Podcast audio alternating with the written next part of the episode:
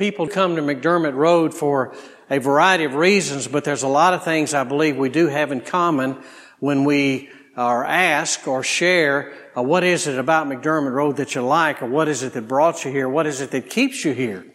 Uh, I have the the blessing of meeting with all new families that place membership and often hear some of those things expressed. And some of those are very uh, visual things that are easily seen. You know, they may talk about the the convenience of the building, or they have family here, or they like the singing, they like the preaching, uh, classes, different things that go on. Uh, I think there's a lot of continuity here, a lot of organization that we're blessed with. We try to take advantage of all the technology we can to keep people informed in this busy place that we all live. Uh, in fact, even when I look at our uh, worship guide today on our bulletin, it always says order of worship. In other words, there's order there.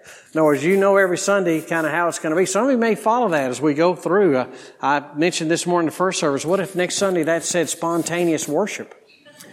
And we just, when you had a song, you sang it, and if you had a scripture, you read it. And uh, I said, uh, it may take us a month to get over that and uh, get everybody back, you know, from a big change like that. But uh, there's uh, a lot of things that we have in common about when we're asked, what is it that you like or uh, what impresses you or what is it that's important to you about the church uh, that you attend. But on a deeper level, it comes probably more into ministry. You know, that uh, not only have you made friends here, uh, but you've got into a life group and uh, you found a place that you belong and you found something that you do and you're plugged into the ladies ministry or your children are being raised in the youth group or the Bible classes that you've put your kids into and now that you're teaching in. So it's a much deeper level, but that's still, I guess, what we'd call uh, uh, kind of experiential in that regard. Uh, but the, the deepest level that keeps someone at a church or a commonality that we really want people to, to dive into and, and become grounded in is when the roots go deep and it's more of a spiritual uh, dedication that you have. It's the transformational growth that takes place in a person's life. It's uh, uh, the growth through prayer. It's the growth through God's Word that you're getting. It's what you take home from Sunday that keeps your battery and your energy going throughout the week. Uh, far beyond just the, again, the physical and the overt things that take place here on a Sunday. And this morning I want to talk about one of those principles that, that go deep. And just one. And it's an biblical imperative really for our church. I think it would be a biblical imperative for the Church of Christ on McDermott Road. And this one is essential. It's urgent. And dare I say it is the biblical imperative that we have because it's the theme of the Bible from generation, from Genesis to Revelation. It's a principle in the Bible that you can't miss and we really can't be the church without it. You know, there are a lot of things we could do at McDermott Road that we could stop doing and we could still be the Lord's church. But not this one. And it is this statement on the screen. It is our church. It is this church doing everything that can possibly take place to get every living soul in a saved relationship with God. And why is it that? Well, because it's simple, because that's what God said we're to be about. That's the principle that God put in place in this world, and He expects His children to be about that. And brothers and sisters, it's the foundation of the plan of God, and we are His children, and He is our Father. It's really why we exist. So yes, this is an understanding that we pray and hope all of us are sharing and all of us are in common with the vital nature of this principle and be on the same page when we begin to implement things that put this admonition or imperative into place. But we are human, are we not? And we live in a world with lots of different things going on, our processes, our daily life, our routine, or the way that the world affects our thinking, and we can, certainly can stray from things that are important, stray from principles even like the statement that we just showed. In fact, I've said, even in what I do with the work at McDermott Road, that if we're not careful, we can be so involved in church work, using that phrase, that we do not accomplish God's real will for the church, which is to be saving the world around us because we're too busy doing the other things at church.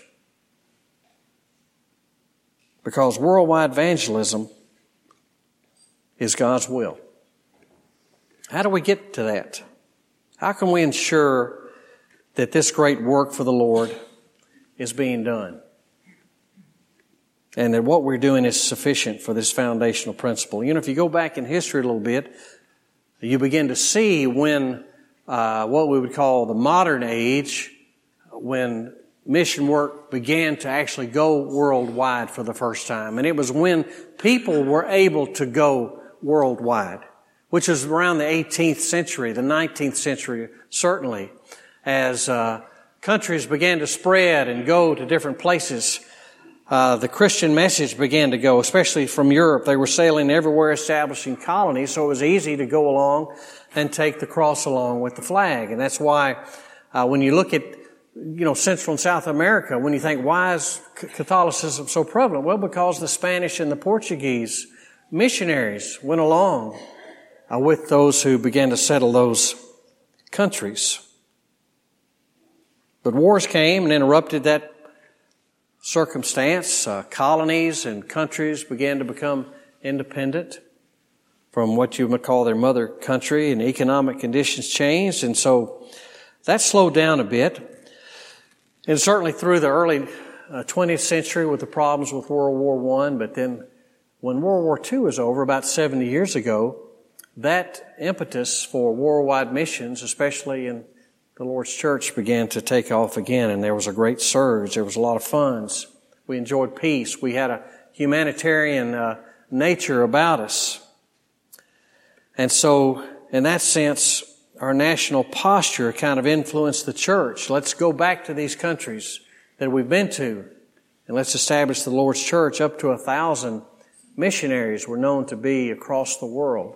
Today, that's probably less than 200, at least American missionaries.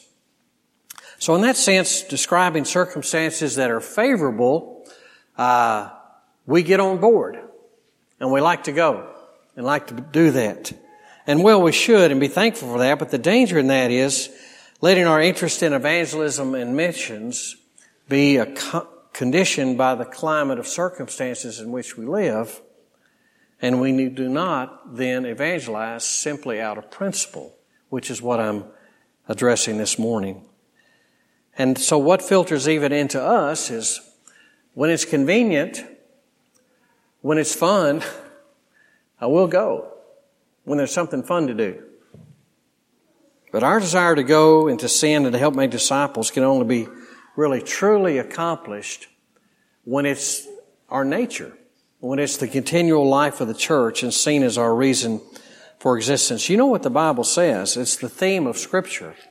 Uh, Genesis began, of course, with the fall of man, but it wasn't long before, after uh, that great fall, that God selected a very small group of people, to, the Jews, in order that He might regain all of mankind. And so for several hundred years, it was those people in preparation for a time that would come when the gospel would be available to all. The promise to Abraham was just to the Jews, but there was that glimpse of all families. Isaiah 42 has that glimpse of that chosen servant being a light to the nations. And the prophets of that time, of course, did denounce idolatry and extol the living God, but still there was nothing like uh, an evangelistic enterprise from a worldwide perspective. But there's a passage in Psalms that we're going to have read for us this morning that emphasizes the worldwide nature of what this call is about. John, why don't you come on up? Brother John Williams, if you don't know, is uh, more than fluent in French and has been traveled the world and used his French. He's going to read Psalm 86 for us. And you may know there's 75 million people speaking French around the world. And then he'll read it for us in English.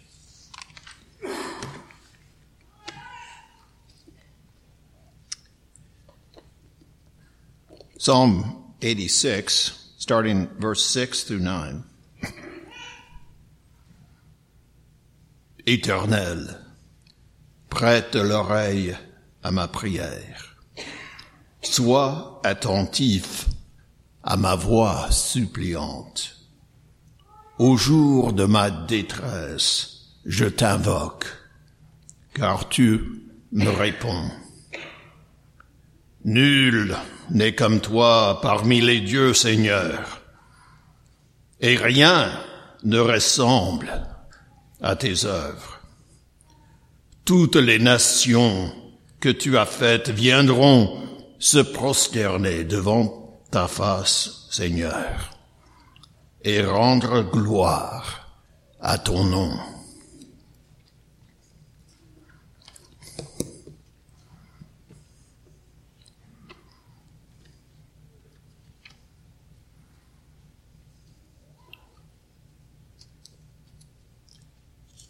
Okay, reading the same thing.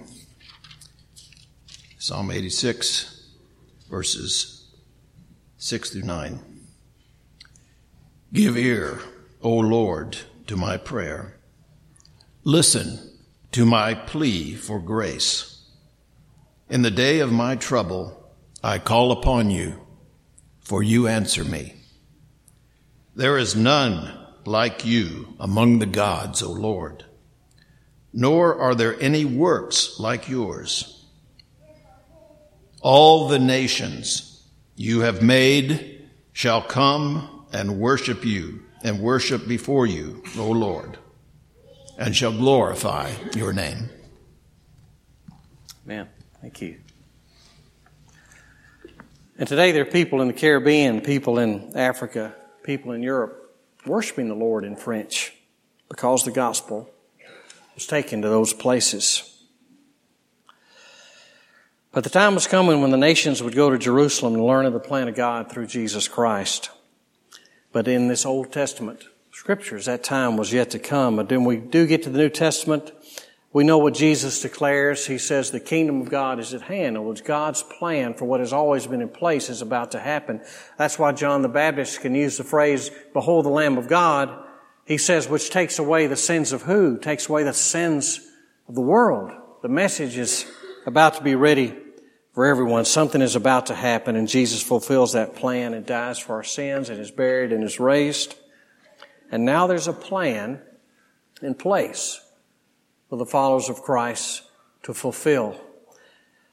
This great passage in Matthew 28 verses 16 through 20 is what we're going to have read for us now by uh, Carmelo Cuellar. Carmelo has been uh, a Spanish preacher and has taught the gospel in Spanish for a number of years. He's going to read this. Come on up, Carmelo.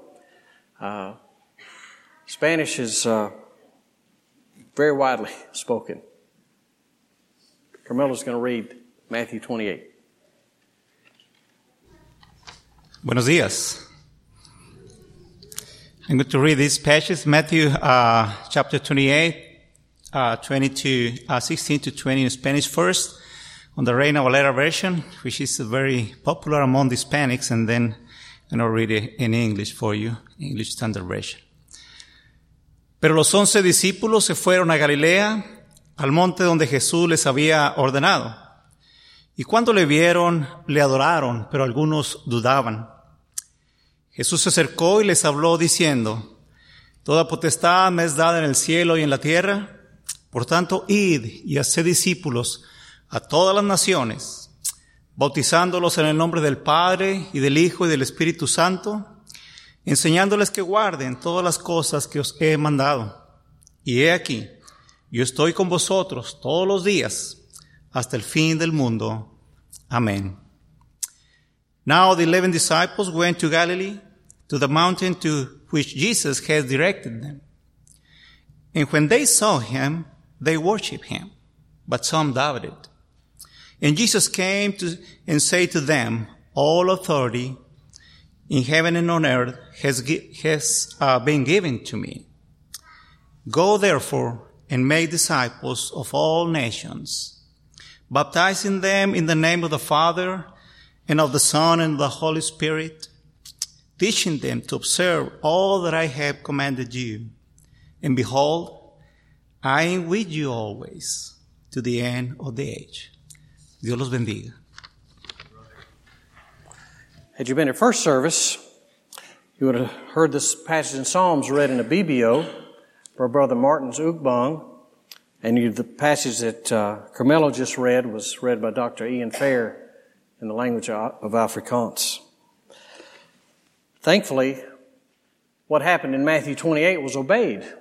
That's why we hear the Bible in so many different languages, because it has gone to the entire world. In fact, this passage is sometimes called the hinge of Bible history.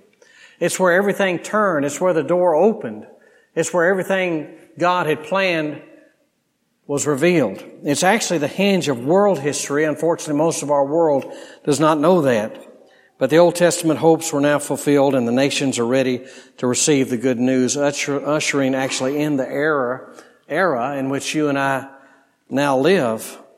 Revelation chapter 5 even sets the scene of God's throne where it says, uh, by your blood you ransom people for God from every tribe and language and people and nation and you have made them a kingdom. The message first preached in Acts chapter 2 is the same message that can be preached from this pulpit. The very first gospel sermon still applies to the 7.6 billion people that live in this world today. And that's exactly what God wants the church to be about. It's again the, our foundation, the foundation of the Church of Christ on McDermott Road. We sang it, did we not, this morning? You sang it. We sang Christ for the world. We sing the world to Christ we bring.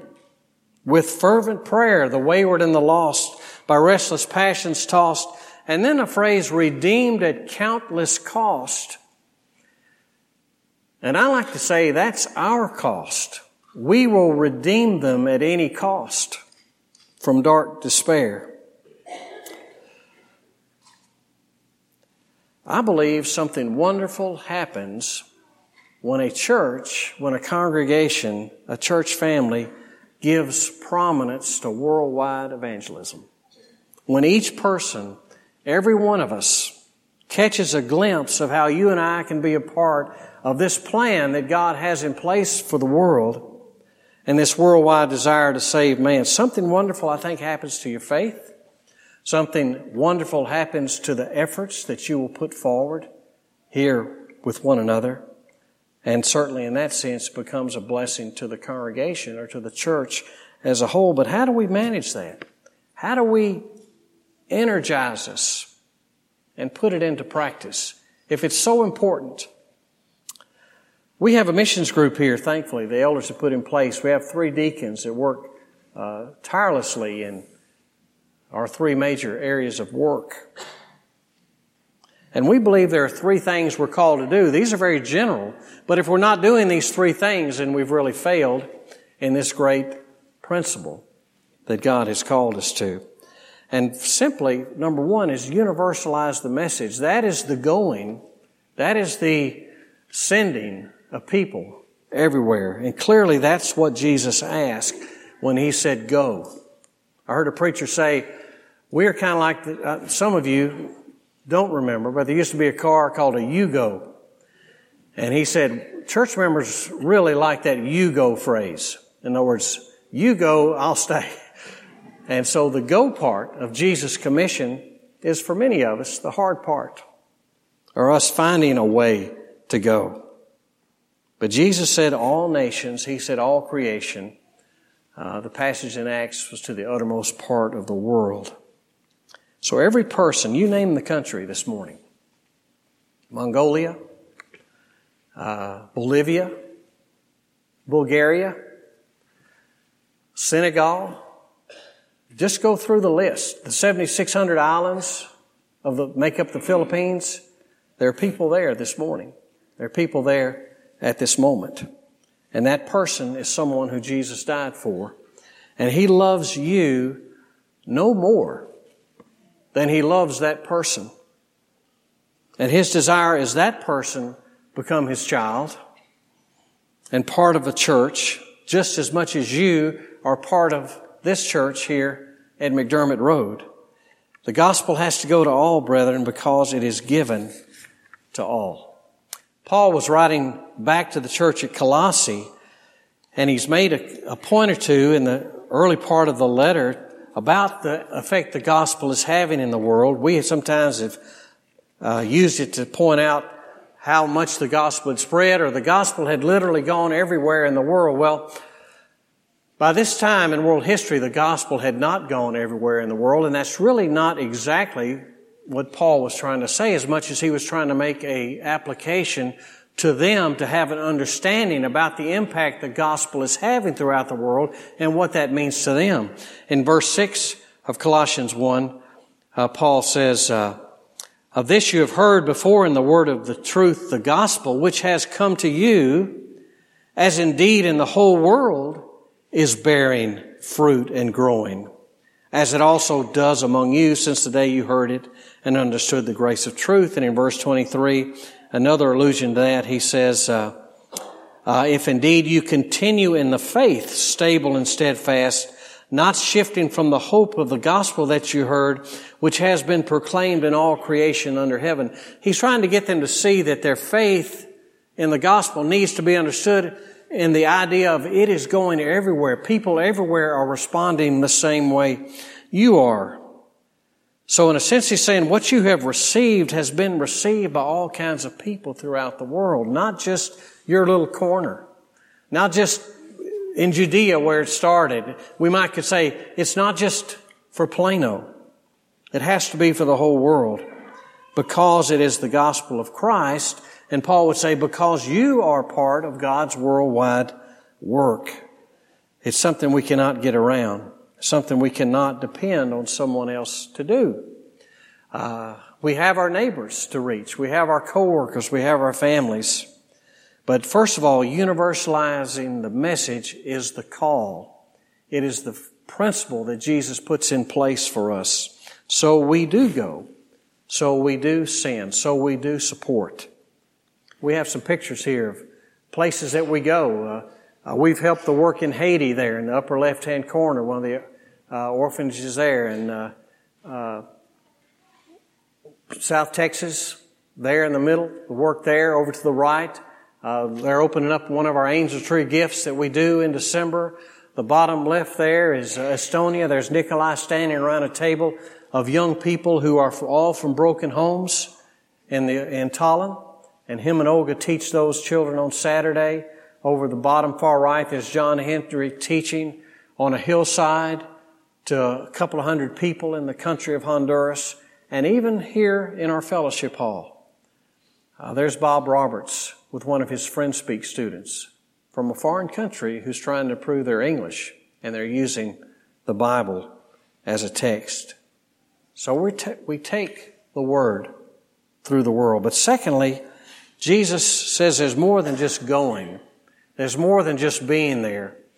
He says you need to work for people to make a valid decision for Christ. And that's when Jesus says, make disciples. When you make a follower, when you've communicated a message that leads someone uh, to a decision, and that decision is not something where, uh, as we say, their people are getting wet; they're only being baptized. I, I read these reports uh, from India. There's one man uh, who reports that they baptized a million people last year and a million people the year before. That's two million Christians. And my experience over there, I'm not seeing churches with thousands of members, which is what there would have to be. Uh, I hope that's the case, but I wonder about life changing decisions sometimes that are not being made when someone calls, is called to Christ, but that's exactly what Jesus wants. In fact, in Acts 2, there's even more to the sermon that we don't hear because it says, with many other words, he testified and exhort, saying, save yourselves from this corrupt generation.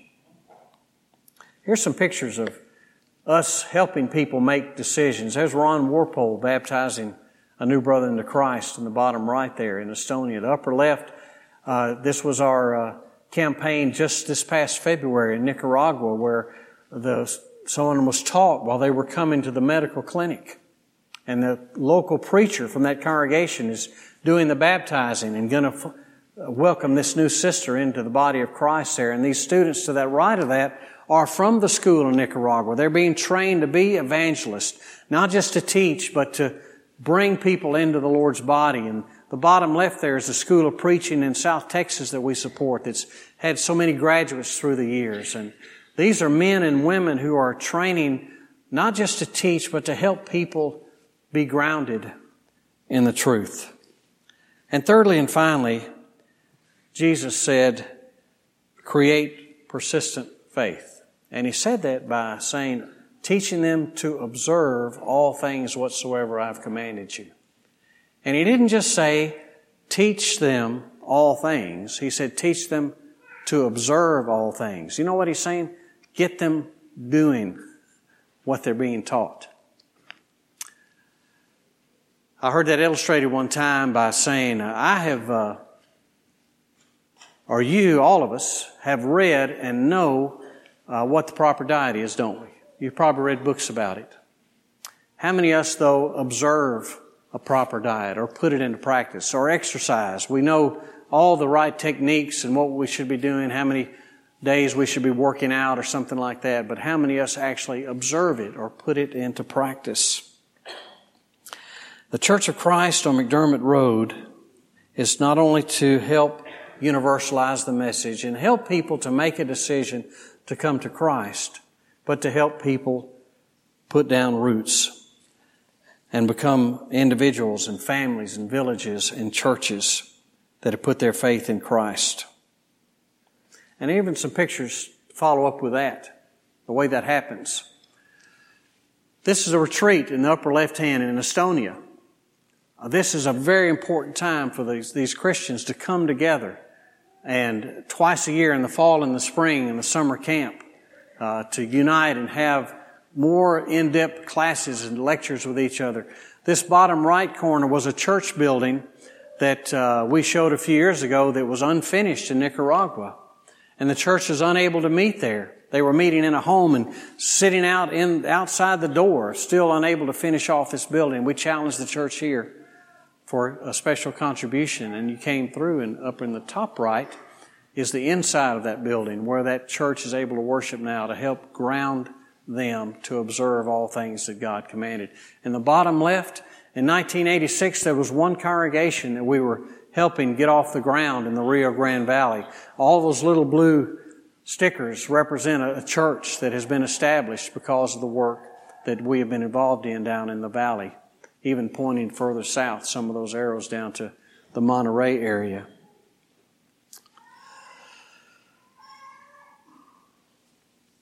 I think there would be a mission statement that we should have. I think we have a slide for this as well. What are we doing here at McDermott Road? What are we trying to accomplish? I believe we could say it like this. The Church of Christ on McDermott Road is to help spread the gospel message all over the world with such clarity that people can make a valid decision about Jesus Christ and start viable churches helping new Christians persist in their faith. To me, that's the summation of what Jesus said in Matthew chapter 28 and what we should be about. And I would tell you, brothers and sisters, we cannot do anything less. If we do, it falls short of what Jesus asked. You know, Ford Motor Company has one job, don't they? That's to make cars and sell cars. And so if they're not doing it, they're failing. Levi's jeans, they make jeans. That's what we know them for. Wendy's sells hamburgers. And if that were to stop, then they've fallen short of what they're about. The church's job is to take the gospel to the world. And if we don't, if we fail, then we failed what the church was established to do. You know, brothers and sisters, we are, uh, we're outgrowing this building. I don't know if you've noticed. And God is good. He's blessing us with many talents. He's actually doubled our talents. You know, there's a story of the five talent man who got five more. But you remember what he was told when he was complimented on that? He says, I will put you in charge of many things. In other words, with more talent comes more responsibility. And so I would ask this morning, are you ready for that? Are we ready for that? because we're rapidly becoming a city on a hill. And if I ask you this morning, who sees a city on a hill? The answer is everyone does. We become brighter together. And as God blesses us with growth and more people, more maturity, the things we talked about at the beginning of the lesson, can we not see that God expects more of us as well when we have the need to unite to reach the world with the cross of Christ? I hope you were at class this morning and see some of these great things that were taking place. There's a great opportunity tonight at 5:30 for you to learn how it's taking place here, for you to interact with some very passionate people. We're going to have a lot of our ministries represented tonight to talk to and, and to see, and maybe for you to ask all the questions you'd like about what's happening with our new technology ministry, with Hearts and Hands for Jesus, with Project Thrive, with World Bible School, with Friends Speak, and as well as what's happening in Estonia, Nicaragua, and South Texas. In fact, we can Skype live tonight, or you can, with, with uh, Eric Garcia and some of the students at Bika. You can meet them face to face tonight and compliment them and thank them for the good things that they're doing. And you can meet uh, Jose Cabello, and who's the director of the school in, in uh, South Texas. He's going to be at his home church. You can meet some of his members. Your children can meet them.